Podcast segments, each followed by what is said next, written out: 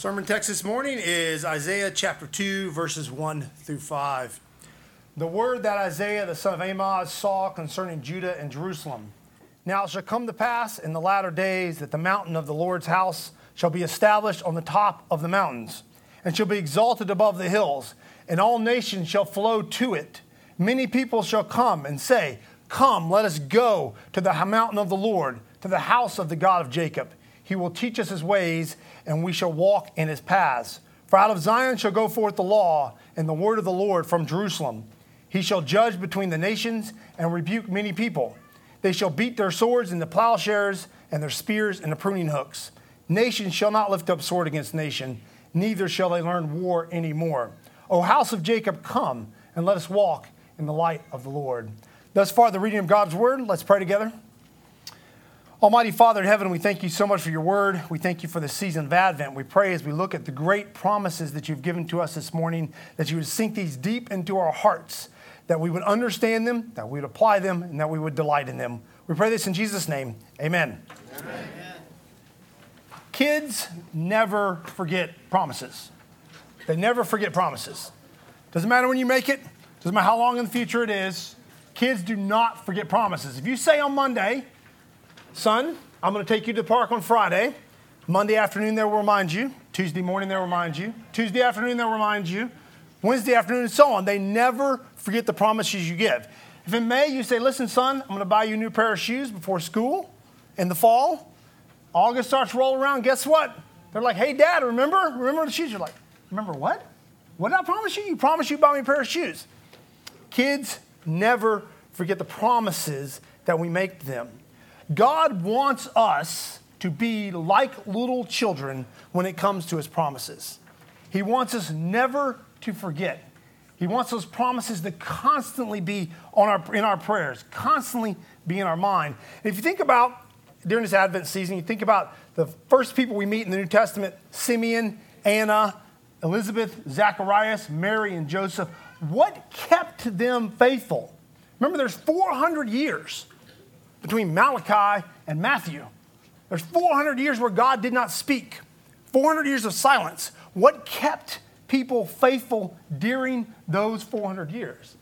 And the answer is they clung to the promises of God. If you read Mary's song in Luke, her song is filled with promises from the Old Testament. She knew the promises in the Old Testament.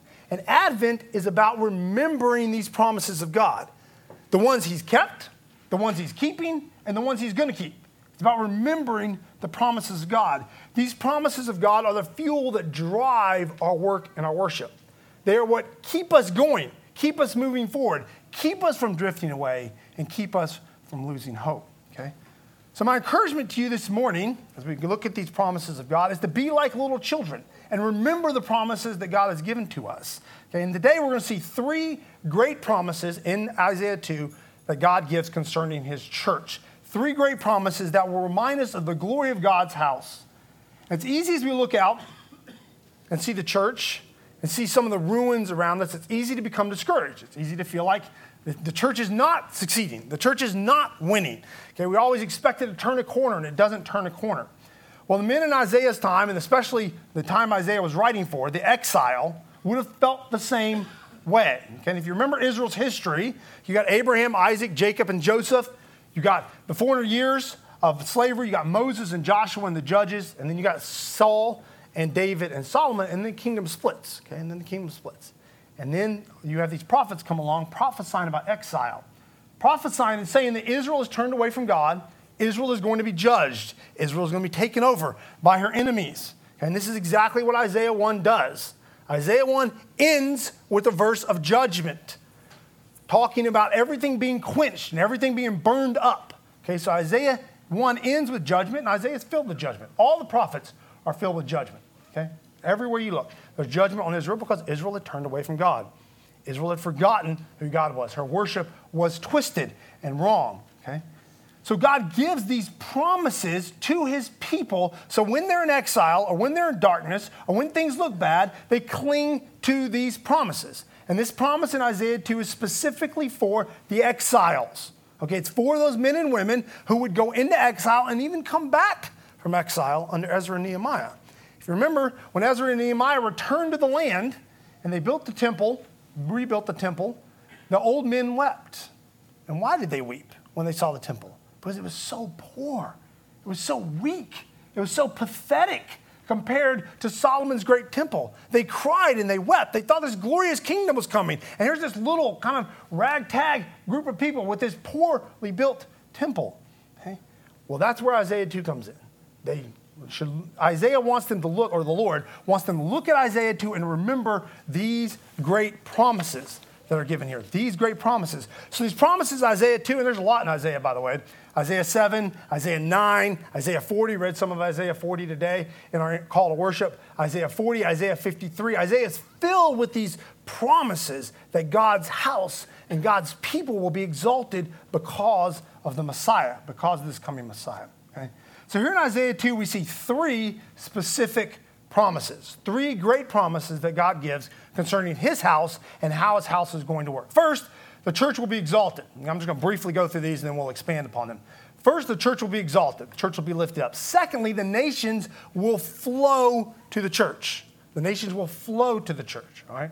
And then thirdly, the nations will be taught the law of God. Okay, the nations will be taught the law of God. So let's just look at these three and look at some application we can take away from it. Okay, so the first promise is now it shall come to pass in the latter days that the mountain of the Lord's house shall be established on the top of the mountains and shall be exalted above the hills, and all nations shall flow to it. So the first promise God gives is that his house will be exalted above all the nations. Isaiah is describing here the preeminence of the church. She will become the glory of all the earth. She will be lifted up above the nations. She will be exalted over all the earth. Now you can imagine if you're back with Ezra and Nehemiah, okay, and you're back in the land, and there's a you know a few thousand of you there, not very many, nothing compared like the sand of the seashore that you had in Joshua, okay, nothing like that, just a ragtag band, and you're thinking, this is not very promising. And then you read Isaiah. You read this Isaiah, and Isaiah says, the church will be exalted, the mountain will be lifted up the people of God will be exalted above all the nations. All right? And so this was a promise that Isaiah gave to the people of God so they would not lose hope despite appearances, despite how it looked. Okay? And the question is, when was this going to occur? And Isaiah gives us a very specific time frame. Now it shall come to pass in the latter days. The mountain of the Lord's house shall be established on the top of the mountains and shall be exalted above the hills. When is this latter days? When is Isaiah talking about? What time frame is he referring to? Okay? And we all tend to think this is about the end of the world. Okay? At least this is how I was raised. Many of you probably raised the same way. This is talking about the end of the world. This is talking about when Jesus returns and sets up his heavenly kingdom in Jerusalem and reigns over all the earth. All right? And that's what this is referring to.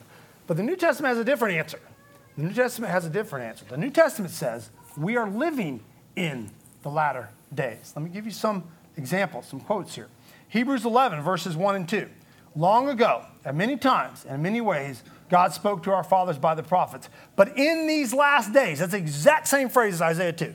In these last days, he has spoken to us by his Son, whom he appointed the heir of all things, through whom also he created the world.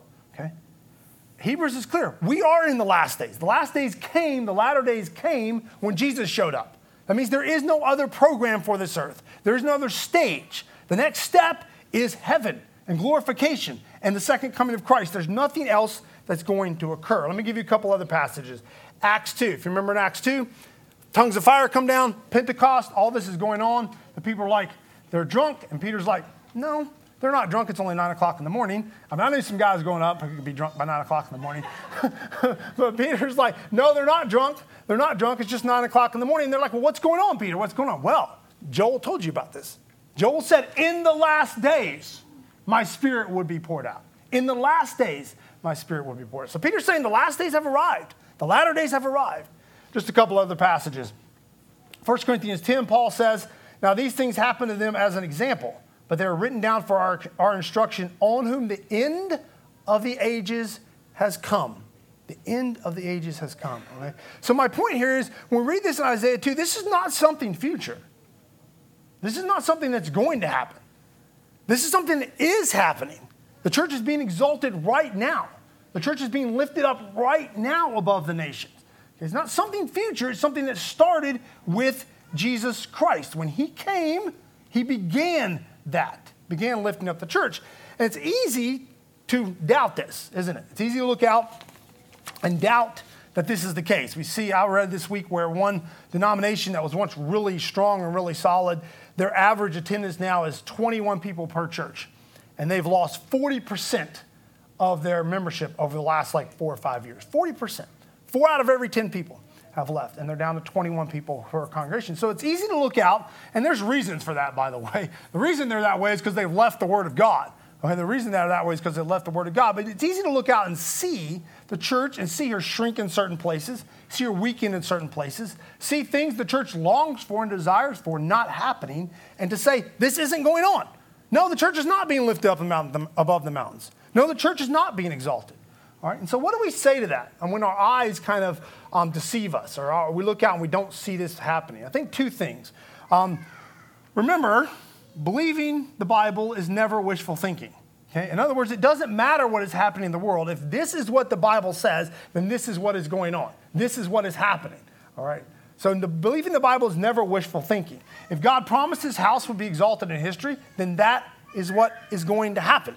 If God said the latter days came with Jesus Christ, then the latter days came with Jesus Christ. Okay? There's nothing else to look for. Remember, our job is to believe the words of God, not to execute them not to make them happen in the world. We're to trust those promises and trust that God will fulfill them in His time and in His way. And if you think about the birth of Christ, who would have imagined that that is how God would save the world? Who would have thought that? I mean, the Old Testament saints knew there was a Messiah coming. They knew there was a Messiah coming, but could they have even fathomed that that is the way through a baby born in Bethlehem to Mary and Joseph and Mary being a virgin, that that is the way God would usher in his kingdom? Okay? We don't know how God's going to do it. We don't know how God's going to exalt his church. Our job is to believe that He is. That's our job. That's our task, is to believe the Word of God. Okay?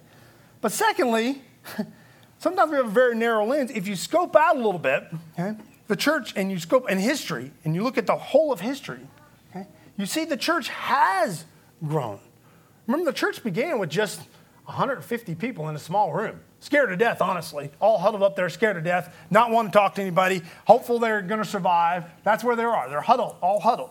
And then the Spirit comes down, and Jesus shows up, and the Spirit, Jesus shows up, and then the Spirit comes down, and after Jesus ascends, and then they have this fire to go out. But even then, even in Acts, okay, you're talking about tens of millions of people who did not have access to the gospel.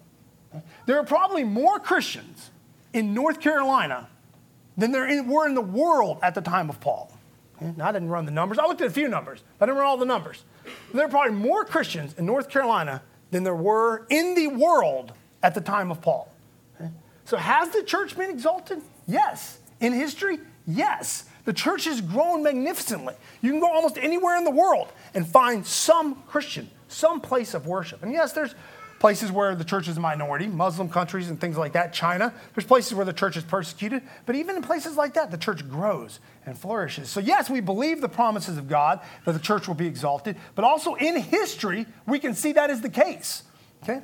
We can see that as the case, that the church has been exalted and the church is being lifted up and will continue to be lifted up. All right? So the first promise that Isaiah gives to us here is that in the latter days, the house of the Lord, the church of God, will be lifted up above all the mountains, will be lifted up, will be exalted. She will become preeminent. Okay? And the second promise he gives is that all the nations shall flow to it. Isaiah is given a picture here of all the nations streaming up to Jerusalem. Now, for an Israelite, this would have been easy to picture, okay? because three times a year, what happened? All the Israelites flowed up to the temple. They came to Jerusalem. Remember, Jerusalem is on a mountain, it's on a hill. Okay, so they would come up the hill to Jerusalem, to Mount Zion, to the house of God, and they would worship. But what's striking about this, of course, is it's not just Israel. It's not just the, the Jews. It is the nations, all the nations. Notice that. All nations shall flow to the house of God. All of them will go up there. All right? And this is not some minor promise in the Word of God. This is one of the major themes that runs from the call of Abraham I will bless all the nations through you, all the way to Christ, all the way to Paul, all the way to Revelation. Okay, this is one of the major themes that the nations will flow up to the house of God. And I think for a lot of us, this is one of the hardest promises to believe. And this is one of the hardest promises to believe. We look out at the world, we look out at the nations, and we just say, this can't be possible. I mean, is it really possible that some of those nations are going to come to Jesus? Is it really possible that they're going to come up to the house of God? And the Bible says not only is it possible, it is what is going to happen. It is what is going to occur. Okay, and this is the postmillennial vision. This is the vision of the gospel going forth into all the world and conquering the world. And it is frequent in Scripture. It's not some minor little thing in Scripture. Um, let me just give you a couple of examples from it. Daniel 2 which many of you know Daniel too. And in those days, those kings of, and in the days of those kings, the God of heaven will set up a kingdom that shall never be destroyed, nor shall the kingdom be left to other people.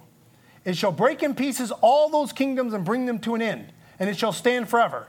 Just as you saw that a stone was cut from a mountain by no human hand, and that it broke in pieces the iron, the bronze, the clay, the silver, and the gold, a great God has made known to the king what shall be after this. The dream is certain, and its interpretation sure. So in Daniel 2, you have this picture of this statue. Remember, Nebuchadnezzar sees this statue with all this different type of metals in it, okay? And Daniel tells him, hey, you're the feet of gold or the head of gold, you're the, you're the main guy, and everything. But, Nebuchadnezzar, there's coming a greater kingdom. And that kingdom is going to smash all the other kingdoms and it's going to be a stone. And what is that stone going to do? That stone, Daniel says, is going to fill the whole earth. Okay? It's going to fill the whole earth. The glory of God is going to cover the earth as the waters cover the sea. Okay? Another example this is Ezekiel 47. Remember the story of Ezekiel? The temple's rebuilt, and there's this stream flowing out from underneath the temple. Okay? Stream flowing out. And Ezekiel's walking down the stream. And as he walks, he goes up to his ankles. And then gets higher, goes up to his knees. And then gets higher, goes up to his waist and then gets higher, goes all the way until he can't keep walking. The stream is so huge, so magnificent, that it covers everything. And that is the church of God. That is the gospel going forth, okay? So the picture here that we see in Isaiah 2, we tend to kind of downplay it think that it's not going to happen. But scripture and the prophets are clear. This is exactly what is going to occur. The nations are going to flow up to the house of God. They're going to come and worship the living God. Do you believe that? I guess that's what, that's what we got to ask ourselves this morning. Is this something we actually believe in our bones that this is what is going to happen? Because Jesus taught this, Paul taught this, Peter taught this. Okay? That is what it, that, that's how it goes. And for me, I mean, I don't know what your eschatological background is, and we're going to be talking about eschatology a lot over these four Advent sermons. Okay, I don't know what your eschatological background is, but mine was premillennialism. And then I read the Psalms. I'll be honest with you, I was like, how did you get from premillennialism to postmillennialism? And the answer for me is I read the Psalms and I read passages like this, and I read Jesus saying, Go and disciple the nations. I'm like, what is going on here? Yeah, the world is going to be taken for Jesus, you know? And postmillennialism has kind of made a comeback. It's kind of like a, it's kind of like a hidden, shady thing. If you go back even 30, 40, 50 years, it's hard to find someone who held to postmillennialism. You had to kind of go to dark alleys and meet shady men and be like, oh, are you post mill? Yeah, I'm post mill. What about you? You know, it's like that. Well, now it's made a resurgence and it's magnificent. It's magnificent. Despite, I mean, our country's in awful shape. It's kind of weird. Our country's really, frankly, in awful shape. And yet, in the church of God, you see this resurgence of optimism about the gospel going forth. And that is a wonderful thing. A wonderful thing. I even heard the other day that John MacArthur's church is doing a psalm project. They're creating their own book of psalms for singing. I thought, well, Maybe John will become post mill.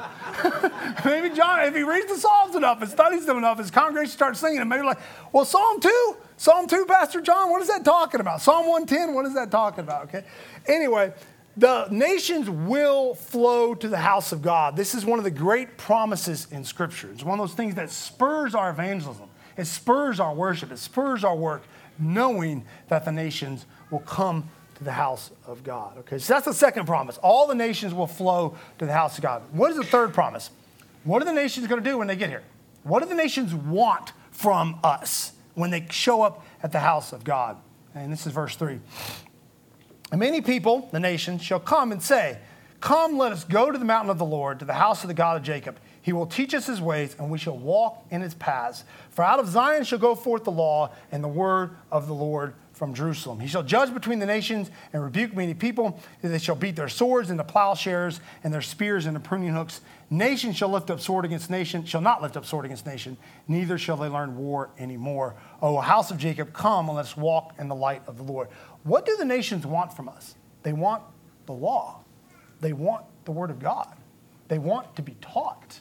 They want to learn obedience. This is why the nations are here. They're here to hear, they're here to hear the word of God. That is why they have come. The law of God does not change in essence at any point in time. What God requires of men from the beginning is what he requires of them all the way through sincere obedience from the heart to his word. What we see here is a spirit fueled desire for the word of God from the nations. That is what we see here, okay? A love for the law of God, a delight in the law of God, a rejoicing in the law of God. Let us go hear this word. Let's go delight in this word. Let us go listen to the preaching of this word, okay? It's easy for us to think that walking with the Spirit means we're opposed to God's law or we don't really care about God's law anymore. And you kind of, I heard this growing up, and I still think there's people out there that are like, well, if, you, if you're walking with the Spirit, you don't really need the law. You don't really need God's law, okay? That's a terrible way to understand Scripture. When the Spirit comes, like He has in our passage, people want to obey God's law. They love being taught. God inspired His law, it is rooted in His character. To love God is to love His law. The longest chapter in the Scriptures is a extended meditation on how glorious God's law is. So when the nations appear, when the nations come up to Zion, what do they want from us? They want the word of God. They want to be taught. And there's two things here. They want to be taught doctrine. He will teach us his ways, and we shall walk in his paths. So there's doctrine and obedience, or I don't know, how, doctrine and practice, if you want to put it that way, however you want to say it there. But there's the teaching of the key precepts of Christianity, the key precepts of what God's word says, and then also teaching how that affects the way we live, how we walk and obey God's commandments. Because God's word is never intended just to be something that bounces around in our heads. It's never intended to be just a cool set of doctrines. Oh, this is neat. We know this now. No, it's intended to teach us how to walk, and that's how the passage ends. Oh, house of Jacob, come and let us walk in the light of the Lord. Okay? So nations come to learn doctrine, but they also come to learn how to obey and how to walk in God's ways. So, why does it seem like sometimes that God's law in the New Testament in particular, and Pastor Garner has addressed this a couple times going through uh, Matthew, but why does it seem like in the New Testament that God's law is not a good thing?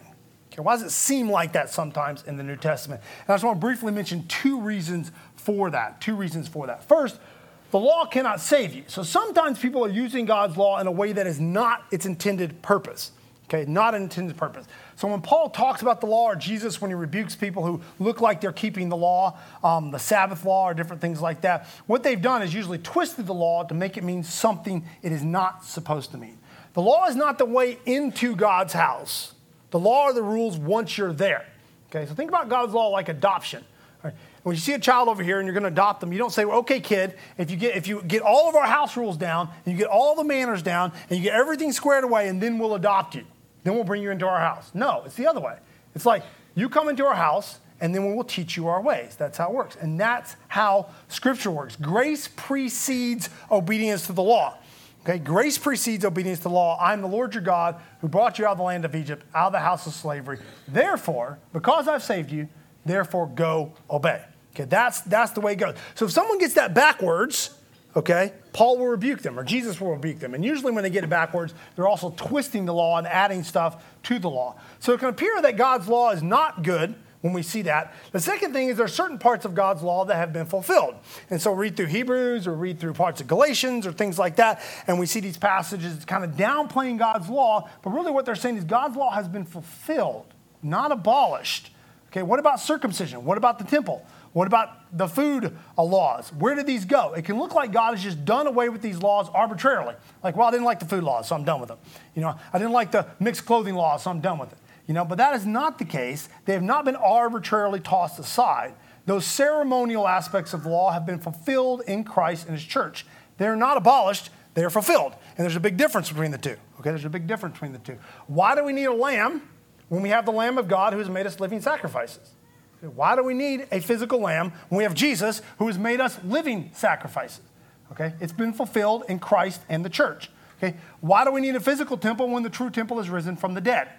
Okay? And has made us temples, filled us with his spirit. Okay? So you have this physical temple over here, and this is what's so odd about people who want to return to the physical old test, old covenant, who think the temple is going to re- be rebuilt and the sacrifice is going to re- be reinstituted and the priesthood is going to be reinstituted. The question always, why would you go back to that? that's the whole book of Hebrews, right? Why would you go back to those shadows when you have the full thing in Jesus? When you have the better priesthood in Jesus, okay? So sometimes it can sound like, if you're reading the New Testament, that God's law is not good, but that's because someone is twisting it or putting it before grace, or because there's parts of it that have been fulfilled and uh, in Christ and in His church. Okay, so when the nations come up, they want to be taught God's law, the whole thing. They want to be taught God's word. All right, so these are the three promises that are given to us here. The church will be exalted. The church will be exalted, the nations will flow to it, and when the nations come, they will be taught the law of God. All right, and I just want to mention three things from the text that we can take away and we can learn or apply here. Okay, so, first of all, this one I've mentioned over and over again, I'm to keep mentioning Jesus is conquering the nations. The nations belong to Jesus. He is taking them for himself. This is one of the great themes of the prophets and the New Testament. The Great Commission is not a hope. Jesus isn't saying, well, guys, go out there and get them. I hope you win. And so when I played football in high school, and we were decent, and we went to the state championship, not championship, but went to the state playoffs one year, and we made it to the semifinals. If we'd won that game, we would have gone to the state championship. Okay, so we were really excited. But we were playing a team that was undefeated, okay, had beat its opponents by like 45 points every single game, okay. They had won the state championship at least a couple years before. They were a really good team, a really good team. And we were all in the locker room trying to pump ourselves up, trying to convince ourselves deep down in our hearts that we could actually beat this team. All right? When we knew, okay, we all knew, and I know this looking back now, we all knew we had no chance We literally had no chance against this team. There was no way we were going to win. But we're all in the locker room. Yeah, we got it. We got it. We got it. Okay, and of course we went out and lost 30 to nothing. Okay, that's what happened. So this is not what Jesus is doing. Okay? When he gives you the Great Commission, he's not like my football team. We're in there trying really hard. Okay, guys, we can take this. We can do this if we just try. No, Jesus is giving us the strength. We're operating from a position of strength, not from a position of weakness. We're the ones that are going to win 30 to nothing. Okay, we're the ones that are going to conquer. All right? I think sometimes we read these great promises and it feels like a vague hope to us. It's not, it's a certainty. It is as certain as anything in your life that these three promises are going to happen. It's as certain as anything in your life that's going to happen. So don't lose hope. There are a lot of things that nasty that, things that happen in the church. The church can look weak, the nations can look strong, but that is not the case. Jesus and his spirit are going to conquer the nations. All right? And the second thing is the Word of God is primary in the church. Okay? When the nations come, we want them to find the Word of God. When the church opens up her treasuries, this is what she brings out is the Word of God. At the center of the church's activities, at the center of the life of the church, is the Word of God. She is to guard it, she's to keep it, she's to preach it, she's to teach it, she is to live it. The Word of God is what the nations want. Okay? And sometimes we talk about unbelievers and we talk about them and we assume that isn't what they want, that the Word of God is going to embarrass them or shame them. But when the Spirit moves, people want the Word of God. That is what they long for, okay, when the Spirit moves, okay? And so, what does primacy of the Word look like? Well, obviously, it looks like we preach it and we teach it. We guard the pulpit. We make sure what's coming from this is the Word of God. What's coming out on Wednesday nights is the Word of God. What's being taught in our various Bible studies and men's forum and things like that is the Word of God. That's what we're looking at. We're looking at the Word of God. And we teach it unapologetically.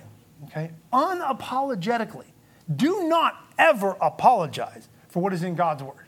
Okay? Maybe try to help explain it, try to help people understand it, but do not ever apologize for what's in God's Word. We read today, or we sung today, Psalm 137. And then the Psalm 137's got this very graphic description of babies being dashed against rocks. The Babylonian babies being dashed against rocks. Does that embarrass you? Does that bother you? Does that make you uncomfortable? It shouldn't. You say, This is God's word. I rejoice in it. Now, you might not have to explain it, try to understand it, but don't back away from it. The genocide, put that in quotes, in Joshua, where Joshua slaughters all the men in Jericho, women, children, everybody in Jericho. Okay?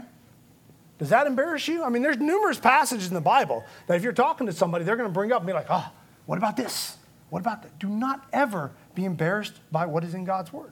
Never. Okay? And this is what it means to make God's word primary in the life of the church. We don't apologize for it. Anything that it says, okay? Anything. And you know what? The nations will eventually come and ask for it. They'll eventually come and say, Give me Joshua. Give me Psalm 137. Give me 1 Timothy 2. Give me those passages. I want them. I want to learn to walk in the ways of the Lord. I want to learn to obey. Okay? So remember, Jesus is conquering the nations, and remember to keep the word of God primary. Keep the word of God at the center. So let us, like Anna and Simeon and Mary and Zacharias and Elizabeth, hold fast to the promises of God. Let us not waver. Let's not become discouraged. Let's not despair, but especially during this Advent season, let's constantly bring up the promises of God, remembering what He has done, remembering what He is doing, and remembering what He is going to do. And let's trust those promises and believe what He has told us. Let's pray together.